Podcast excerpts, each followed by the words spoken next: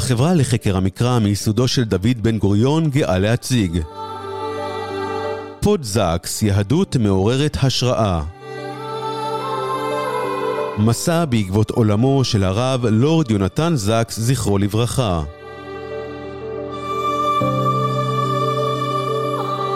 בהגשת הרב דוקטור עידו פכטר.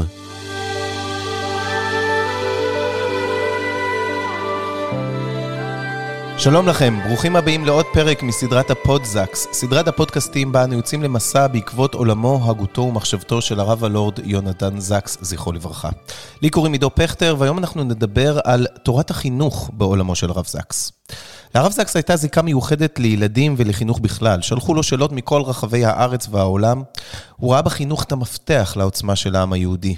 כשהרב זקס מדבר על אברהם אבינו, הוא אומר שאברהם לא היה לו צבא ולא כוח, ועם זאת הוא הפך לאב המייסד של הדתות המונותאיסטיות עם מיליארדים של מאמינים. אז איך אברהם עשה את זה, ואיך הרב יונתן זקס בעצמו הגיע להיות דמות של מחנך. כדי לשוחח על כך נרצה להזמין את הרב אמיר דדון, הרב דדון הוא מנהל חטיבת הביניים בישיבה תיכונית נועם בירושלים, הוא רב קהילת יוסף חיים ושמואל הצעיר בשכונת הר חומה. ובימים אלה הרב דדון עורך ספר שמלקט עצות ותובנות חינוכיות מתורתו של הרב זקס. שלום הרב דדון. שלום וברכה, רב עידו. את השיחה שלנו אני רוצה לפתוח באמת אה, מציטוט של הרב זקס מספר הפרשות שלו לפרשת השבוע, מפרשת בו. ששם הוא מדבר על המפעל הגדול של משה רבנו ביציאת מצרים, שהוא אומר שמה שמעניין את משה רבנו ממש ביציאה ממצרים זה ישר איך מעבירים את זה הלאה. לא רק איך חוגגים עכשיו את היציאה, אלא איך מוריד, מעבירים את זה לדור הבא. והוא כותב בסוף הדרשה שלו את הדברים הבאים: תלמוד תורה הוא יסודה של היהדות, שומר החומות של מורשתנו ותקוותנו. זו הסיבה לכך שהמסורת היהודית, ברצותה להכביר על משה רבנו את הכבוד הנעלה ביותר שישנו, לא קראה לו גיבורנו, נביאנו ומלכנו. המסורת היהודית קראה לו פשוט משה רבנו, משה מורנו, כי החינוך הוא הזירה שבה מוכרע, לטוב ולרע, הקרב למען חברה טובה. עם הציטוט הזה אני רוצה לפתוח את השיחה איתך, על הרב זקס כאישיות אה, מחנכת. איפה החינוך פוגש בעצם את, אה, את עולמו? אנחנו יודעים שהוא היה פילוסוף, שהוא היה הוגה דעות. איפה החינוך נמצא בדמות הזאת? Uh, החינוך לא פגש את הרב זקס, אלא הרב זקס בא לקראת החינוך. הוא uh, יזם חינוך, האמין בחינוך, הוא האמין בכנות שחינוך זה היסוד, זה התשתית. יש ארגון חינוכי בחוץ לארץ שנקרא פיקסל, ראשי תיבות. יש לו שם, שם שיחה שהוא הגיע פעם מוזמן לשאת דברים שם ב, ב, בארגון הזה, באחד הכנסים שלהם. הוא אמר כמה דברים שנמצאים גם חלק מהספרים שלו, אבל הוא אמר שהמצרים הרי אה, אה, בנו פירמידות והרומאים בנו את הקולוסיאום, וכל עם בנה את מבצרי הכוח שלו, כדי להמשיך הלאה לדורות, והבניינים האלה עומדים גם דורות אחרי שהם נבנו. ומה בנו היהודים? כמו שהיהודים בנו בתי ספר. בתי ספר אלה הם מבצעי הכוח של עם ישראל, ככה אומר הרב זקס. בלשונו, בתרגום חופשי אני מביא, מתוך אה, אחד השיעורים שהוא נתן בעל פה, הוא כתב, הוא אמר כך, לא צריך לבנות מבצרי אבן כדי להיות נצחי. מה שאתה צריך לעשות זה לחרות את הערכים שלך במוחות הילדים. והם יחרטו על הילדים שלהם, וכך הלאה לכל, לאורך כל הדורות. וככה אנחנו מגיעים לגדולות. על ידי שאנחנו מעבירים את הערכים שלנו לדורות הבאים. אתה יודע שהיה היה, היה אה, מפגש אה, של בוגרי אחת מישיבות ההסדר שהתקיים בארצות הברית, ושם הרב זק סיפר אה, סיפור מופלא שקרא להם ז'אק שיראק, נשיא צרפת לשעבר, ודרך הסיפור הזה שהוא מספר בעצמו, על עצמו, רואים איפה הוא היה מונח ביחס שלו לחינוך. הוא סיפר שכשהוא התמנה להיות רב ראשי, אז ראש הממשלה דאז באנגליה היה ג'ון מייג'ר. והוא, אה, ג'ון מייג'ור, הזמין את הרב ואת אשתו, את הרבנית, אה, לבית הנופש שלו, אה, לסעוד ביחד ולהכיר ולשוחח, והוא מספר הרב זקס שהוא ממש ציפו לזה. הוא ואשתו ציפו לשבת ולדבר איתו ולהכיר ו... וכולי. והתקרב הזמן, אבל פתאום קיבלו הזמנה לאירוע אחר, שהתקיים באותו יום ובאותה שעה שהם הוזמנו לראש הממשלה. והאירוע היה פתיחת בית ספר יהודי חדש.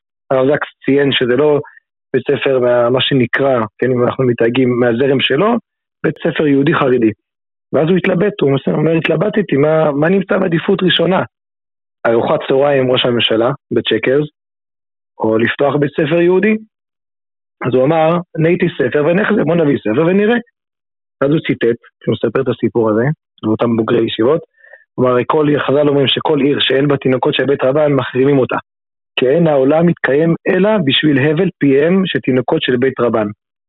הוא אמר, אם כל העולם עומד פה על כף המאזניים, העולם מתקיים, אנחנו צריכים להחליט ללכת אה, לפתוח בית הספר היהודי. הם אמרו, כך הוא סיפר, אמרנו לא תודה לראש הממשלה, והלכתי לפתוח את בית הספר היהודי. כך הוא הלך. וואו. זה חלק א' של הסיפור. רגע, זה רק חלק א'. הוא אמר לו, תראה, הוא אמר שאין הקדוש ברוך הוא מקפח שכר כל בריאה, ואחרי כמה שנים הם קיבלו שוב הזמנה לצ'קרס, לארוחת ערב.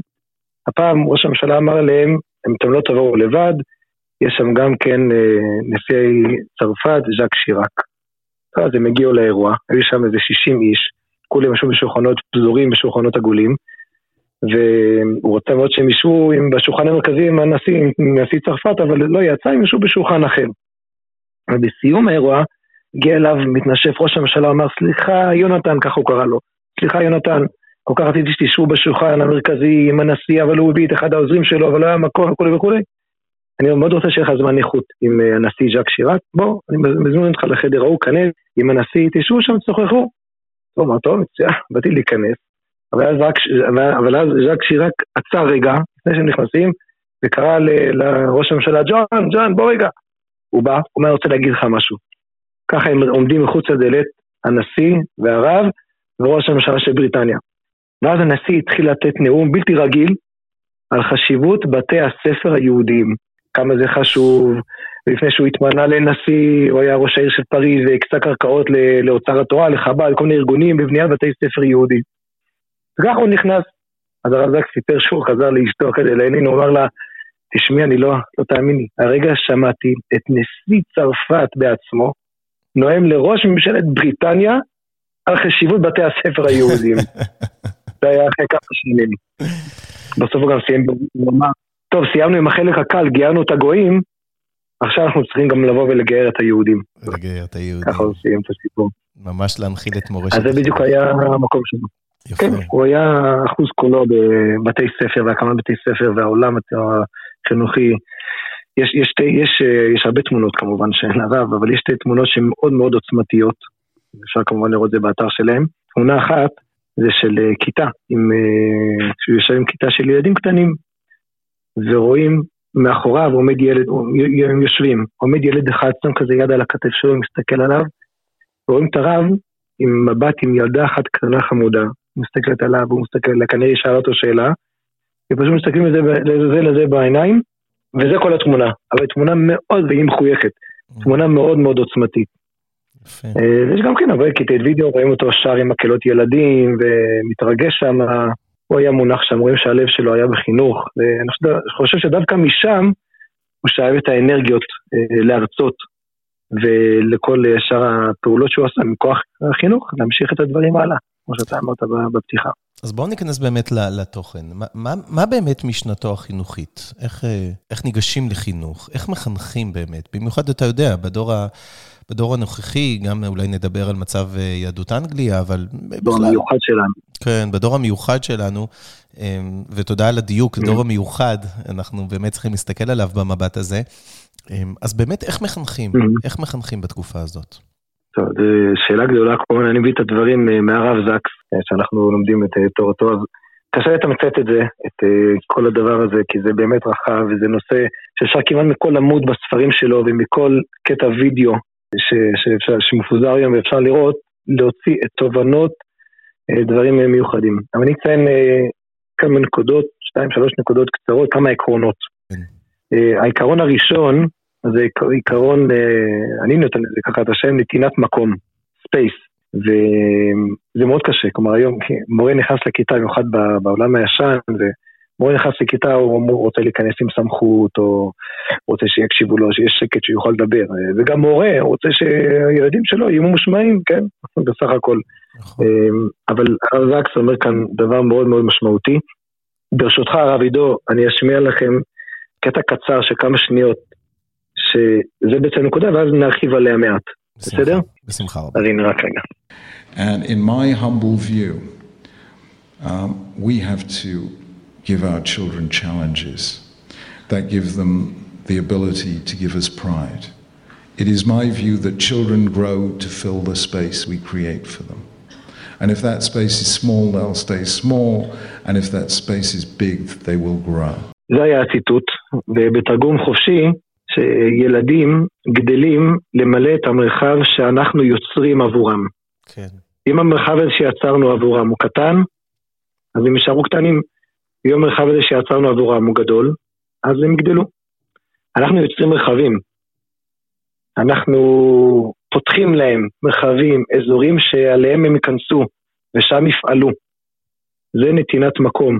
הוא אמר, תראה איזה יופי, הוא אמר, פעם אנחנו חייבים לאפשר ולספק לילדים שלנו, לתלמידים, לתלמידות, כולם, אתגרים, שעל ידי האתגרים האלה הם יוכלו לתת לנו אפשרות להיות גאים בהם.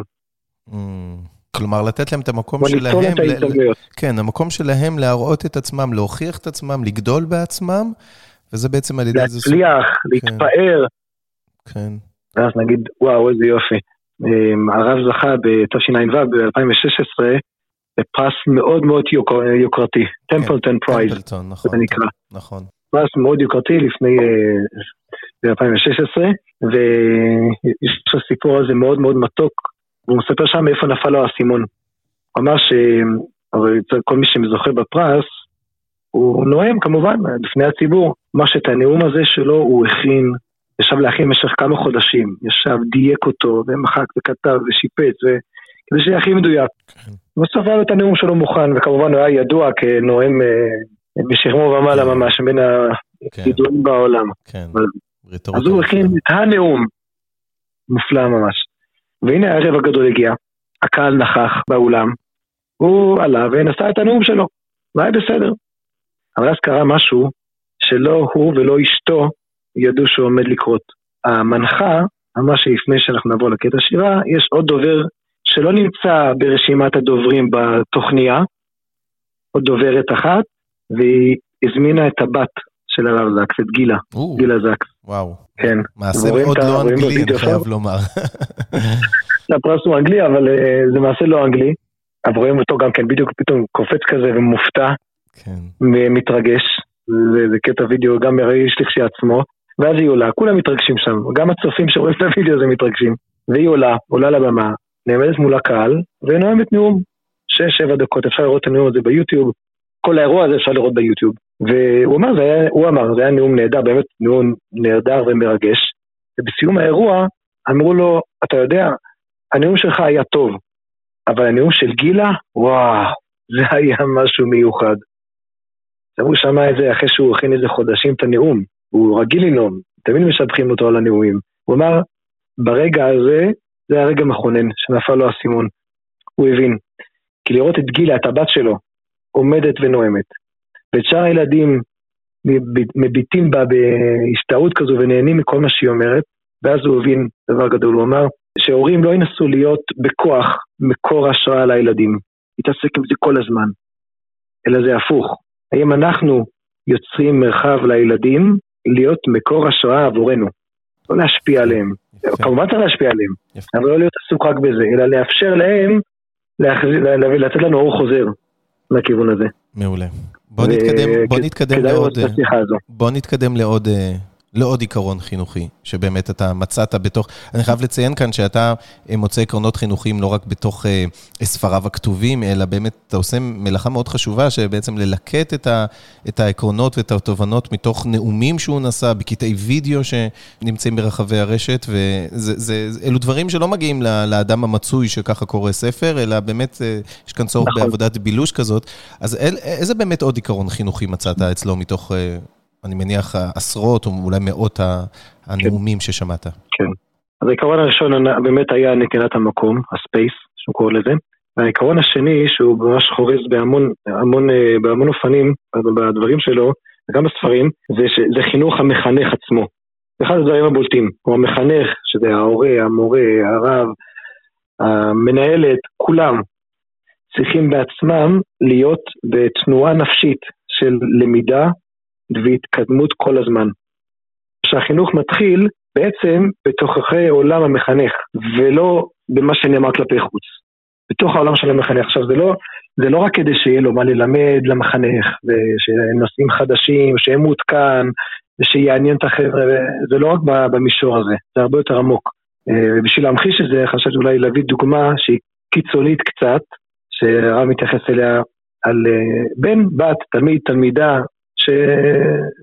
שסטו מהדרך שבה חינכו אותם, ואיך להתייחס אליהם, ואיך לגשת. משם אפשר להבין עד כמה העיקרון הזה של שהמחנך מתחנך בעצמו הוא משמעותי. הוא מביא את זה מתוך ההגדה של פסח, הרי זה, זה הבן הרשע.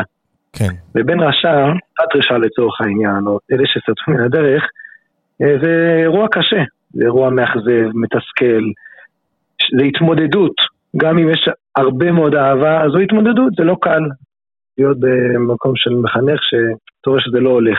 ובהגדה, ההגדה אומרת שרשע, מה הוא אומר? מה העבודה הזו לכם? כן. ואף אתה הכה את שינה ואמר לו, בעבור זה עשה השם לי בצאתי ממצרים. אז הוא שואל שתי שאלות, הוא אומר, א', מה, מה רשע אומר? מה זה מהעבודה הזאת לכם? מה, מה, מה, מה כל כך בעיה? למה הוא כל כך רשע?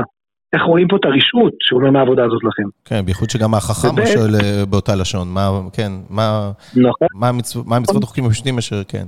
נכון, הוא שואל שאלה מאוד דומה, ואיפה הדקות הזו? וב' גם כן, מה עונים לו? בעבור זה עשה השם לי בסיטי מצרים, איך זה נותן לו מענה? כן. איך זה מפרנס את הצורך שלו, מה, מה יש פה?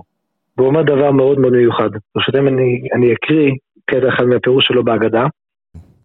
הוא אומר, מה העבודה הזאת? לכם. תראו מה הרשע אומר.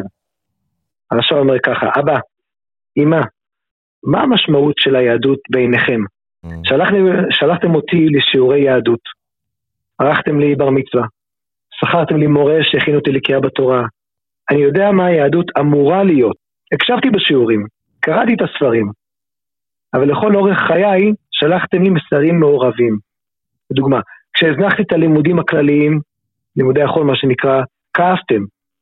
אבל לא הטריד אתכם שנעדרתי משיעורי תורה. Mm. למדתי את ההלכות, הלכות החיים היהודים. אבל לא ראיתי שאתם קיימתם אותם. ואם כן, עשיתם את זה בצורה סלקטיבית.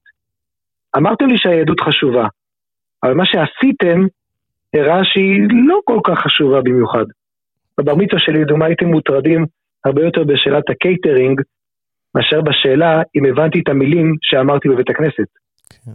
כשהתבגרתי, נדמה היה שאתם מתעניינים בשאלה לאיזה קולג' אני אלך ואיזו קריירה אני אבחר, יותר משאתם משתוקקים לדעת אם אני אמשיך ללמוד יהדות ולקיים אותה.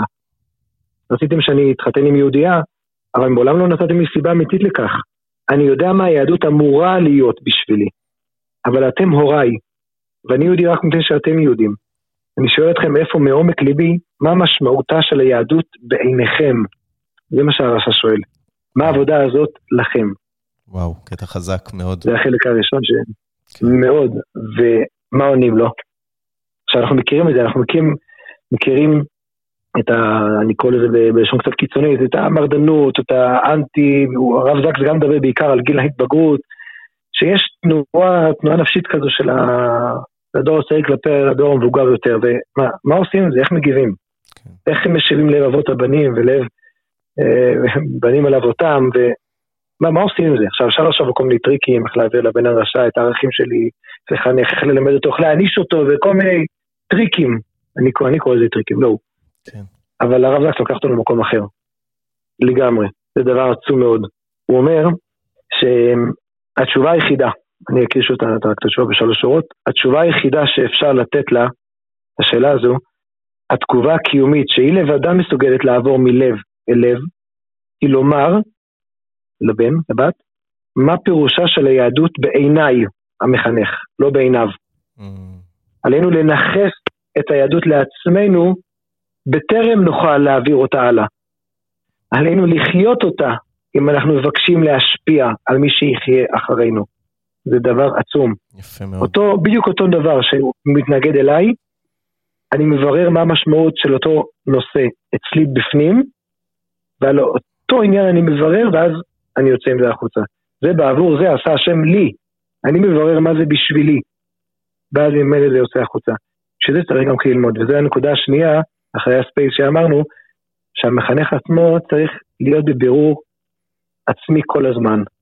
וזה. צריך להיות uh, אמיתי אצלו, שבת, תפילה, ערכים, כל הדברים האלו, קודם כל. וגם מחנכים צריכים, אה. וגם מחנכים צריכים ללמוד ולהתקדם. היום, היום יש, אתה יודע, יש השתלמויות למורים כל הזמן, וזה ממש צריך אה, דבר להפך לעניין מאוד אה, אה, עמוק ומקצועי, ש- שירד ממש לתוכיותם, שיהיו, אה, איך אני זוכר, הרב זקס אומר על, על המלך, הוא מתייחס אל המלך כשמצווה לכתוב לעצמו ספר תורה באופן מיוחד.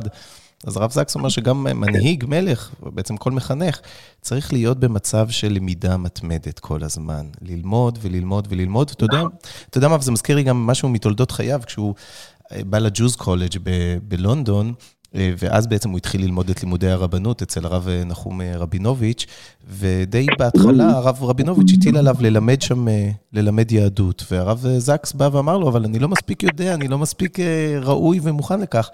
אז אמר לו הרב רבינוביץ', שהדרך הטובה ביותר ללמוד את היהדות, זה גם ללמד אותה.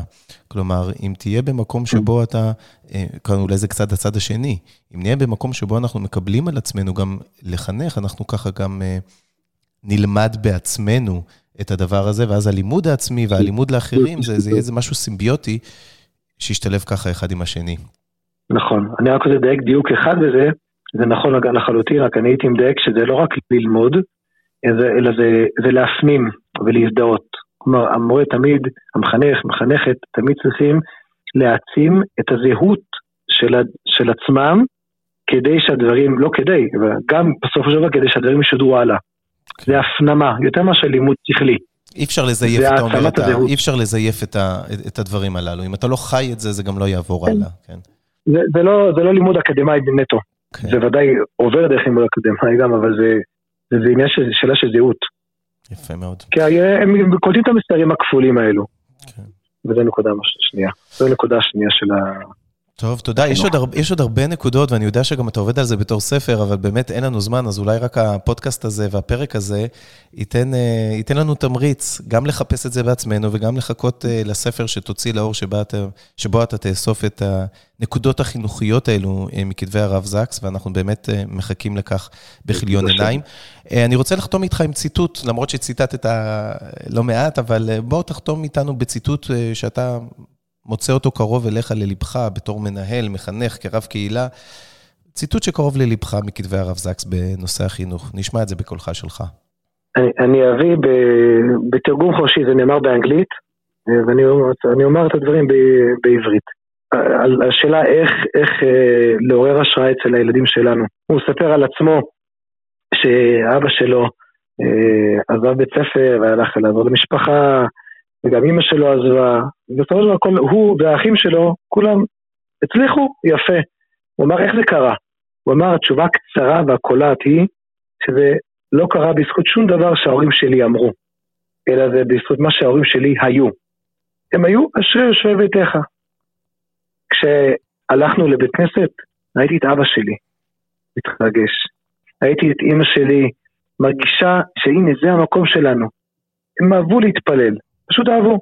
אימא שלי הייתה מכינת הקידושים, ואבא שלי פשוט הרגיש בבית בבית הכנסת. הם היו האנש- האנשים של אשרי העם שככה לא. וזה מה שהשפיע עלינו, לא הדברים שנאמרו. יפה.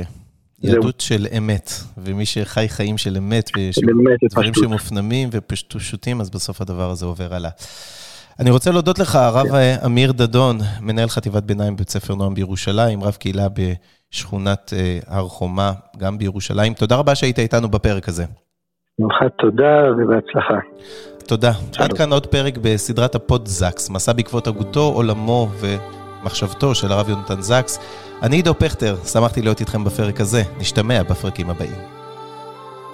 האזנתם לפודקאסט פודזקס, מסע בעקבות עולמו של הרב לורד יונתן זקס, זכרו לברכה, בהגשת הרב דוקטור עידו פכטר.